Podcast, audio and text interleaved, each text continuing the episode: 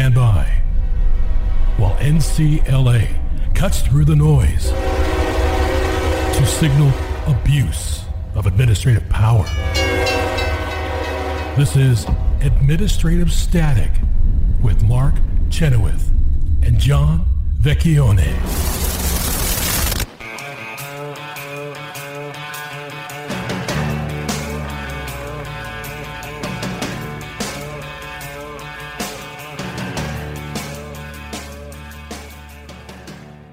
Welcome to Administrative Static. This is John Vecchione. I'm here with Mark Chenoweth, and we are joined by Clegg Ivey, uh, the um, uh, director of engagement. Yeah, well, well, no, I know that, but I was really I was looking for a word the the grand poobah of the King George King George the Third prizes. I was looking for a a, a proper uh, title for that, and um, you found it. I'll take grand poobah for sure. So uh, Clegg has from the uh, announcement of the brackets uh, all the way to the final um, uh, win, and uh, we'll get to that in one second. I don't think we've said on the radio program who has who has won, but it came down to well, why don't you tell us, Clegg? Who did it come down to, and what happened? Well, I tell you what, it came down to the same two uh, abusive uh, government figures that the straw poll at CPAC predicted it would back in early March, March 3rd or 4th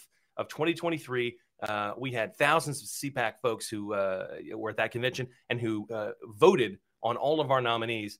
And it came down to Gavin Newsom, the governor of California, and U.S. Uh, Attorney General Merrick Garland.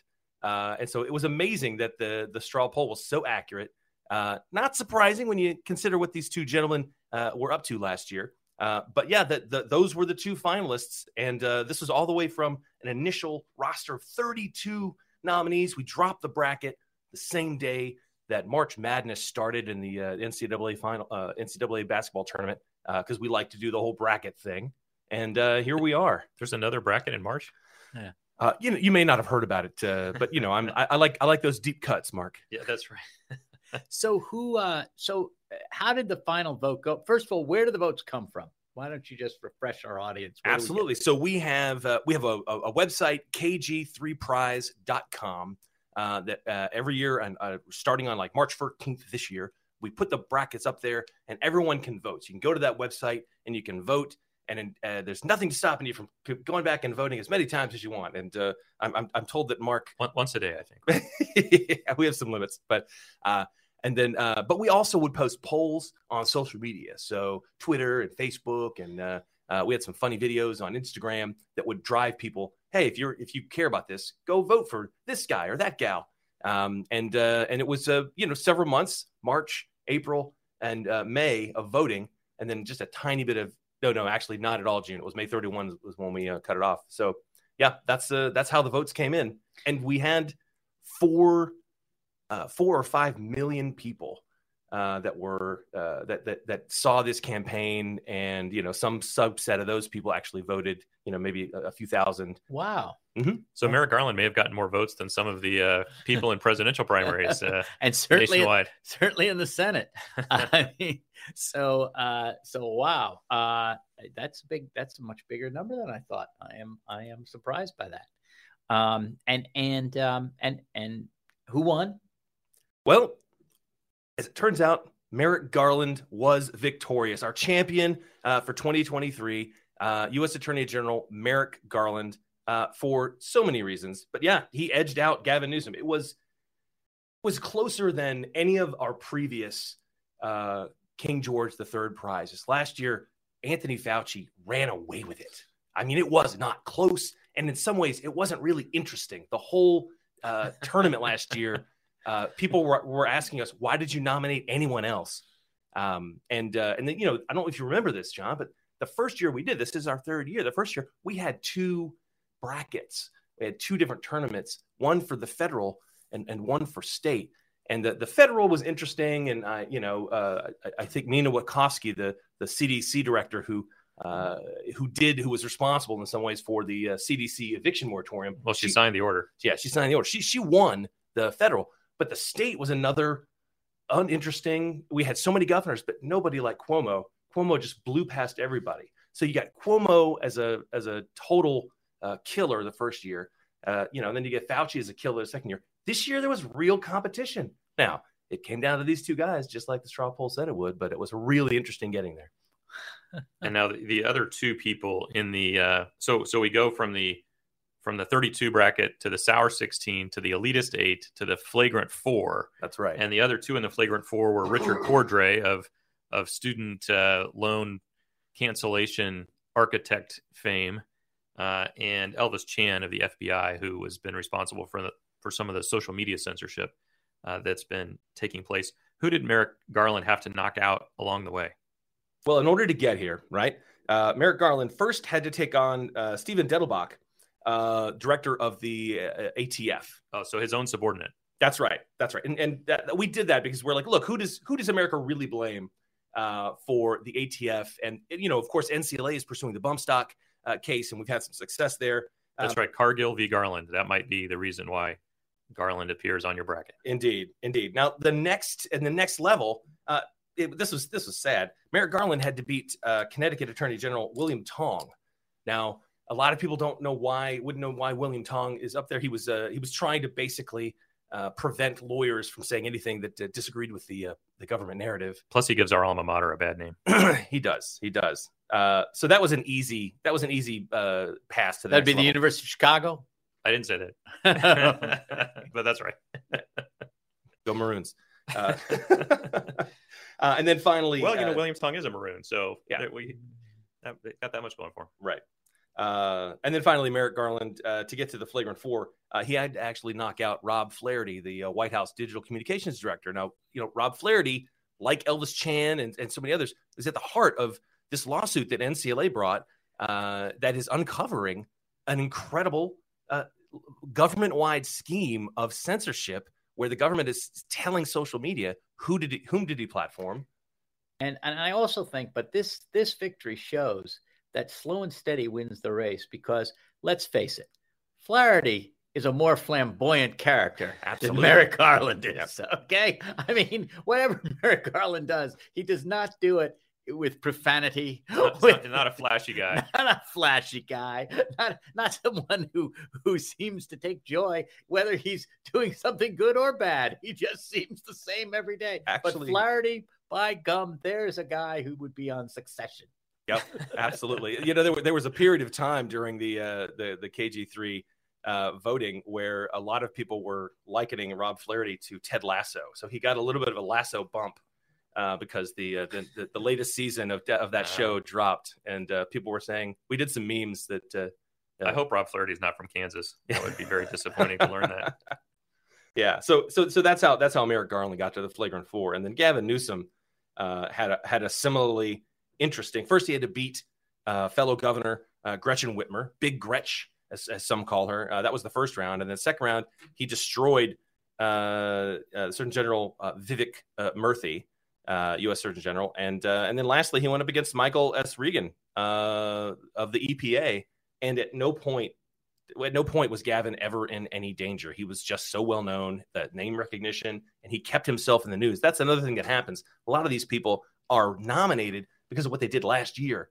But well, this is a 2022 oriented prize, even though we're giving it right this year. You got to have time to build up right. the suspense. Right, right. But but for people like uh, Gavin Newsom and uh, Merrick Garland to keep themselves in the news, uh, it's just easier for them to coast to a, a victory. So uh, and and and that certainly helped. so, year. so last year, uh, after winning this prize, Anthony Fauci announced that he was retiring uh, from government. I guess he figured this was the apotheosis of his career. Uh, there was nothing else to be to be uh, to be won. No, no more worlds to conquer. Exactly. Uh, do, do you expect Merrick Garland to step down now that uh, he's won the prize? Well, it's it's even worse, Mark. I uh, I expect that because we did not properly rebuke Gavin Newsom, which is what we should have done. I, I, I fear that he is now going to run for president uh, and uh, and because we did not convince him to uh, to, to hang up his, his wait, shoes. Wait, wait, You say what we should have done. No, John was the one arguing for. no, no, you were arguing for Merrick for Merrick Garland, yep. and and Clegg was arguing for Gavin. Yes, that's right. Okay, that's right. So we we had a we had a an award ceremony where we bestowed yeah. this award. And I'll just I'll just tell my chief argument is that Merrick Garland is an actual bureaucrat, whereas yeah. Gavin Newsom's been elected and he withstood he withstood a recall. He go, keeps going to the people. Whatever you say about him and his his uh, tyrannical ways, and particularly on the free speech area, it's really something. Um, people keep putting them back there. Yeah, but not people in the rest of the country. And California keeps trying to regulate for the entire nation. That so that's true. That's my concern. Let me just throw in, John, that uh, pointing to the fact that someone got elected uh, when they have spent so much time trying to to shut up the people that oppose them and effectively use the power of the government to censor people. Those elections, what do elections mean if we can't actually uh, criticize and talk about our? Uh, so that, that's my fear. That's my fear, John. That a, a tyrant who hates the First Amendment is uh, is not one that can ever be truly freely elected. You're right about that, but I really think that what did not come up, as Mark has just alluded to it, but it really didn't come up, is his war on bacon, which you would think would have been. I think you would have won. Every red-blooded I- I- American. I, I Yeah. think that the war on bacon by making the pigs have like penthouses or whatever the heck the law is there, so that if you're going to sell bacon in in California, uh, should really be uh, more well known. Anyway, Well, I don't like Gavin Newsom's chances in the Iowa caucuses. Oh, Right. I'll put Yeah. it that way. I'll tell you this: next year, I think we should already be thinking about what's going to happen next year. Uh, like I said, the uh, the URL is kg3prize.com, and you can already start nominating people for uh, for next year because it's for it's for things that they've done this year. So uh, I'm I'm told I have good good good authority that Lina Khan is already uh, has already been nominated by several people. Uh, who I, I don't know who else, but uh, but let's let's start working on next year. That's what I say. Some people have already had a year's worth of bad actions in the first uh, Right. five months. And uh, so and and we'll do it the same way. You'll you'll make brackets. on Absolutely, March- and we'll drop them. We'll drop them next year, right to right when March Madness starts. Looking forward to it. King George Third Prize. Yes, and uh, we will see you then. We will look with bated breath at who exactly is doing the worst yet again. It'll be fun.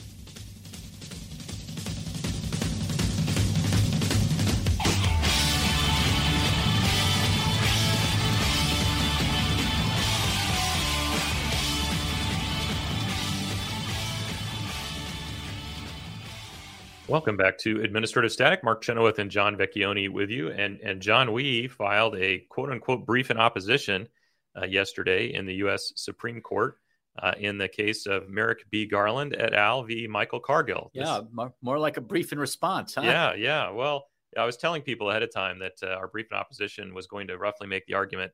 Please, please don't throw us into that briar patch. And you know, I think that's essentially. In fact, we didn't even title it uh, a brief in opposition. We titled it a brief in support of of certiorari because it is a brief in support of certiorari. Now that might seem unusual to folks. Uh, now, if you've been listening to this program, you'll remember that when uh, the SEC appealed our victory in the Cochran case from the Fifth Circuit up to the U.S. Supreme Court, that we likewise filed a a, brief that wasn't really in opposition uh, to a grant of cert. Uh, the situation was slightly different there because the court was already going to hear the FTC uh, v uh, or Axon v FTC case, and so we said uh, we just didn't want our question to be determined in the context of the S of the FTC statute because we had some additional arguments that we thought weren't available to uh, folks who were being regulated by the FTC. And the court ultimately granted that and, and decided the case in our favor in, in a in a sort of multi-agency unanimous way that was terrific. Those aren't the same sort of factors in play here, John. But I do think that this is a particularly good vehicle for the court uh, to address the bump stock question. And I think when you have a criminal law, which this is, where you have circuits on a, a deep circuit split, you have the Fifth Circuit and the Sixth Circuit and the Navy Marine Criminal Court of Appeals all on one side of the split, and then you have the 10th Circuit and the DC Circuit on the other side of the split. That's a deep split. It's not going to get. It's not going to resolve itself. Uh, the court is going to have to uh, weigh in on this. Eventually, you can't have a situation where it's a felony to own something in some of the states and it's perfectly fine in Yeah. other parts of the country. Or- yeah, for fed for federal law, right? Right. Exactly. For a federal law. So, uh, so then the question is, if the court's going to hear it, then you know when should they hear it, and and sort of on what uh, underlying uh, fact pattern, what have you. And and I think this is a perfectly good uh, vehicle that we had a full trial below. It's not up there in a preliminary injunction posture like the uh, Aposhian uh, right. v. Cargill case had been up on a preliminary injunction posture. There aren't a bunch of uh, sort of extraneous secondary issues in the case. Again, uh, some of the issues in Aposhian were did it matter that the government had waived Chevron deference and that that kind of thing? And we, we had really focused more on Chevron in that uh, in that cert petition, and and um, and and that was our uh, that was our cert petition. That wasn't a, a response to the government's because we had lost uh, below at the 10th Circuit in that case. Uh, but here, um, it's a very clean issue that's that's presented. It's really this question of whether bump stocks are machine guns or not. It's a statutory interpretation question, and I think that uh, that the court is going to treat it as such. It's going to treat it as a, a straight up statutory uh, interpretation question. And we've talked on this uh, show before, and we'll have plenty of opportunity to talk in the future about sort of the the legal arguments in this case and why bump stocks are or are not uh, machine guns. Obviously, uh, we think that the Fifth Circuit's holding that bump stocks are not machine guns under Section 5845B uh, uh, is correct. Uh, but I think that that maybe the the better topic, John, to address today is well, why would NCLA support a cert petition that's being filed in a case that we won? Right. And and it is an interesting question because you don't see it that often. I we, we saw a little bit, as you said, Cochran, but I, I I don't think it happens that often. But um, I saw it. I mean, one of the things I noticed in our brief, um, which uh, Rich Samp and yourself, yeah, and, and Jonathan Mitchell, Jonathan well. Mitchell, yeah, um, was about the rule of lenity, right?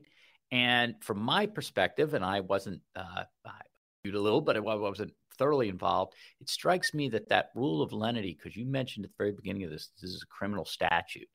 And the idea that the government is, is going to get a petition for cert on its questions, and then we don't get a laboring oar on that issue and put it right out in front immediately for the court to realize that this is going to be a big part of uh, this case if they take it. Um, I I thought the rule of lenity on its own was a good reason to uh, to agree for, that the court should take this.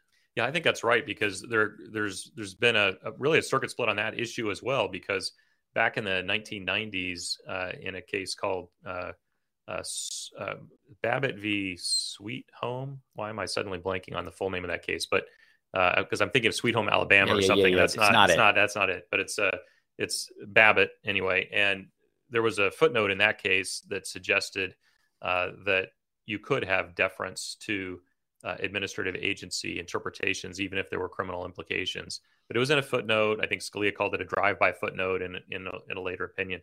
Uh, but lower courts have really handled that differently as to whether or not there is different, whether or not there is deference to agency interpretations when there's this criminal uh, component and, to it. And the rule of lenity, I'll just remind our audience, is the idea that if a statute is unclear, the tie goes to the accused, right? The, the, accused is the runner. The tie goes to the to the accused, not to the government, because the government had the opportunity to write the statute that in order to correct your conduct, you should know what's illegal and what's not illegal. So the rule of lenity is the idea that if it's not clear that it was a crime, then the government can't come after you with its interpretation. Even if its interpretation might be right in some way, it wasn't clear. And as long as there was that ambiguity, lenity should be allowed. But Chevron, as we all know, is is that the agency gets to determine um, if it if it has a reasonable interpretation of the statute, it wins. So which is stronger, lenity or Chevron? Um, is is kind of how it goes. And which goes first? Do you first do Chevron and then do lenity, or do you do lenity and then Chevron's out the window? It's not clear to me. Yeah, and I think that the court needs to weigh uh, in on that, and uh, and I think that this case uh, gives it you know a really good uh, opportunity uh, to do that. Uh, by the way, the, the, name of the case I was trying to think of, Babbitt, Secretary of Interior v. Sweet Home Chapter of Communities for a Great Oregon. And you uh, didn't remember that? I, I yeah, that wasn't on the tip of my tongue, but anyway, uh, that was a 1994. Uh, uh, well, actually, uh, October term 1984. It was decided June 29th, 1995. so you know, we've had this issue now for you know quite a quite a long time, whatever that is, 28 years or yeah. something something like that. And I think it's uh, appropriate for the court to put that issue uh, to bed because it has been. Uh, it, I mean, it's percolating. It's been it's been percolating plenty. Absolutely, absolutely. But the other thing that that uh, that I think makes uh, what uh, did here makes sense is we're a public interest law firm, and that just you know, and we obviously have this conversation with our clients when we bring them on that we care about their case, we want them to win, um, but the reason that we're representing them is for the public interest and not just for their private interest. And I think that in this case, that you know there isn't really any conflict between the two because I think it doesn't do a, you know a whole lot of good for Mr. Cargill, who is in the uh, he owns a gun store, he sells guns. He doesn't want to you know sell. He's in the Fifth Circuit, but he has customers in Oklahoma right. who are in the Tenth Circuit. He doesn't you know, and they've, and, they've ruled the other way on this. And right? he didn't go all this way just to sell bump stocks. He went this all this way because he doesn't want uh, uh, the ATF to be able to do anything it wants at any time because that has a lot of uh, repercussions for things that aren't bump stocks. That's right, and that's why I say this case is not about gun control; it's about law control. It's right. about who gets to write statutes, and if ATF gets away with rewriting this statute to ban bump stocks then it's going to rewrite other laws. It's going to wrest more power away from Congress. Uh, so that's why, even though uh, Michael Cargill won below, NCLA is not opposing the government's petition uh, for a writ of certiorari. We think it's in the public interest for the court uh, to to weigh in on this uh, for uh, on the unlawfulness of ATF's bump stock ban, and really to reassert Congress's primacy in this area. This, these are criminal laws. It's Congress's job to write criminal laws. It's not the job of the agency. Congress didn't even give ATF the ability to write legislative rules. They, they don't have that power, which is something that I don't know about most, but a whole lot of yes. major agencies have legislative rulemaking capability. So obviously, Congress didn't intend to, uh, to, you know, to either delegate or in any way turn loose of its ability to be the regulator uh, in this area. And so I think that that, uh, and, and I hasten to say, we we began this case in the last administration. This was the Trump Department of Justice that right. originally uh, took this shortcut that's unlawful uh, to try to regulate bump stocks. And you know, this administration uh, obviously hasn't hasn't turned back uh, from that.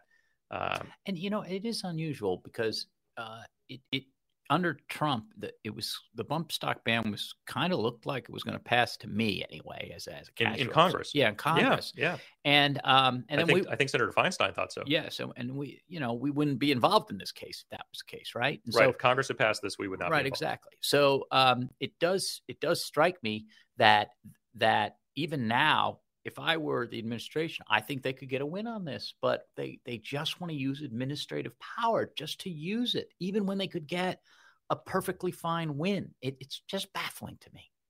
I mean, even today, you think that they? Oh, sure. It, it, you know, what was interesting to me is uh, uh, Senator Cornyn had supported that uh, gun control law that went through Congress. Was that last right. summer? Yeah. And they didn't make the bump stock ban a part of it's this. It's crazy. So you know, they, I don't think there's a majority.